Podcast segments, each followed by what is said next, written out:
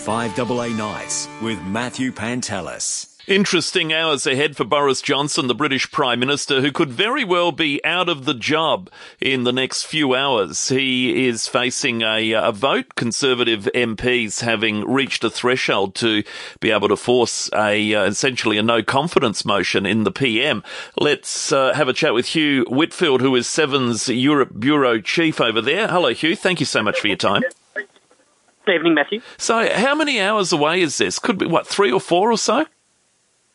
Uh, what are we up to? Three o'clock local time here, so six o'clock. Uh, so in three hours' time, the Conservative Party MPs will begin voting. It'll be a secret ballot. They'll have two hours to get their votes in, and then we should have a result uh, after that. So, kind of around 5 a.m. Adelaide time. Um, this has been bubbling away for months, as you know. The Partygate saga, uh, Boris Johnson holding or attending illegal parties within Downing Street.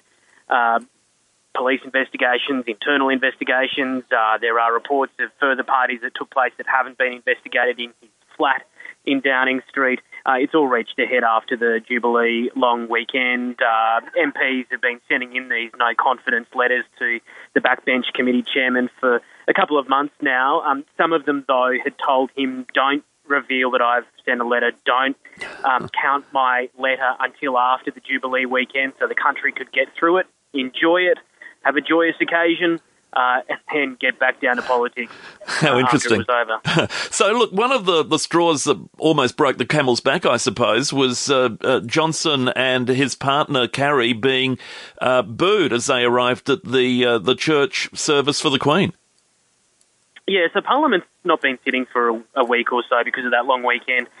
So the theory is that uh, a lot of these Conservative MPs have gone back to their electorates. They've been able to, I guess, take the temperature, take a gauge of where public opinion is at. Some of them will have formed their their uh, decision to send in these letters after that. Some of them will have been watching the TV and seen Boris Johnson being booed uh, as he walked up the uh, steps at St Paul's Cathedral alongside Carrie, as you say. Um, I, I, as an Australian, I mean, Australian PMs get booed all the time at the football, so I didn't think it was that weird. But here, um, it is weird. Uh, there's a little bit more decorum, I guess, that's expected. Um, and so that will have shocked a lot of people and, and maybe thought, hang on, maybe this bloke isn't the, the campaign winner, the election winner, the vote winner that they've always believed he might be. Yeah, yeah. Well, Meghan and Harry were booed too, but they're not in politics. But that's a different. I mean, for royals to, but just on uh, that topic, for royals to be booed, I mean, that's pretty amazing, isn't it? Uh, yes, Britain? I mean, there'd, there'd be an argument as to um, how royal they are. Of course, Harry Yeah, obviously true. Hmm. is, but they stepped away. They stepped away from public life. They've made the decision that they have, and it's not a very popular one among some people. So, um, yeah, it was unusual. Um, I think if his uncle Prince Andrew turned up, he might be booed Oh, as well. goodness. Uh, fortunately or unfortunately for him, he got COVID. So to stay away. Yeah, yeah. Uh, okay, Boris. Now, what's the word there amongst uh, the the people, the, the the police? If you've had a chance to speak with any, what's the feeling? Is th- they need a threshold there too? Is it just a, simply a, a matter of majority in terms of deciding whether he goes or stays? In terms of his MPs? Hmm. Well, um, there's 359 Tory MPs. There's a bit of um, uh, obliteration around that because um, uh, there's a few under investigation for criminal charges at the moment. Um, but uh, he needs to get to 180. Right. Uh, if he if he if 180 uh, one of his uh, own MPs vote with this no confidence against Boris Johnson, then he is toast. He is gone as leader. Uh, there will be a leadership contest, and under the party rules, he cannot stand. Wow. So his, his prime ministership is over. If he wins, um, then um, he can continue. Uh, history would suggest that it will be very difficult for him over the weeks and months, potentially years to come, because once we know the numbers, we'll know just how many of his own MPs don't want him as leader. Theresa May survived a no confidence motion when she was prime minister, but within a couple of months, it was pretty clear to her that she had to go. Margaret Thatcher uh, survived a similar uh, contest uh, in the dying days of her prime ministership.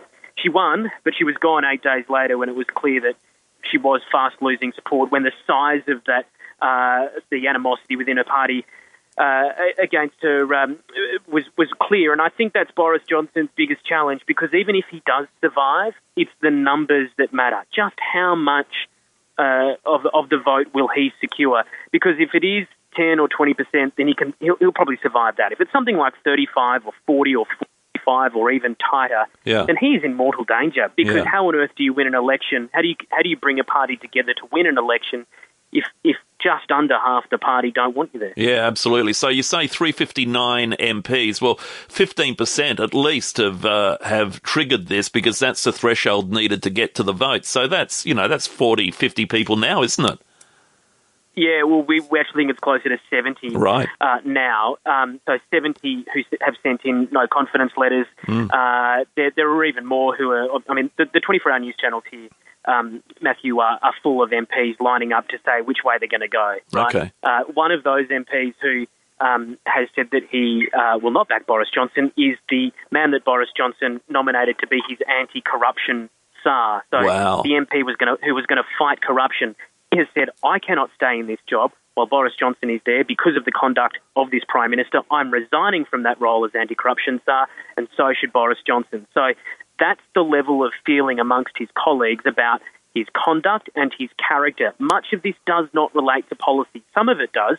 Some MPs are not very happy about just how big Boris Johnson's government has become, the amount of taxpayers' money that been, that's been pumped into the economy over the course of COVID. They, they're conservatives. They believe in small government. Mm. But the vast majority of MPs who are voting against Boris Johnson are not very happy about his integrity in office, Yep. his conduct in office, and his character. And to be fair, it's something that has dogged him politically and professionally his entire public life, stretching back decades.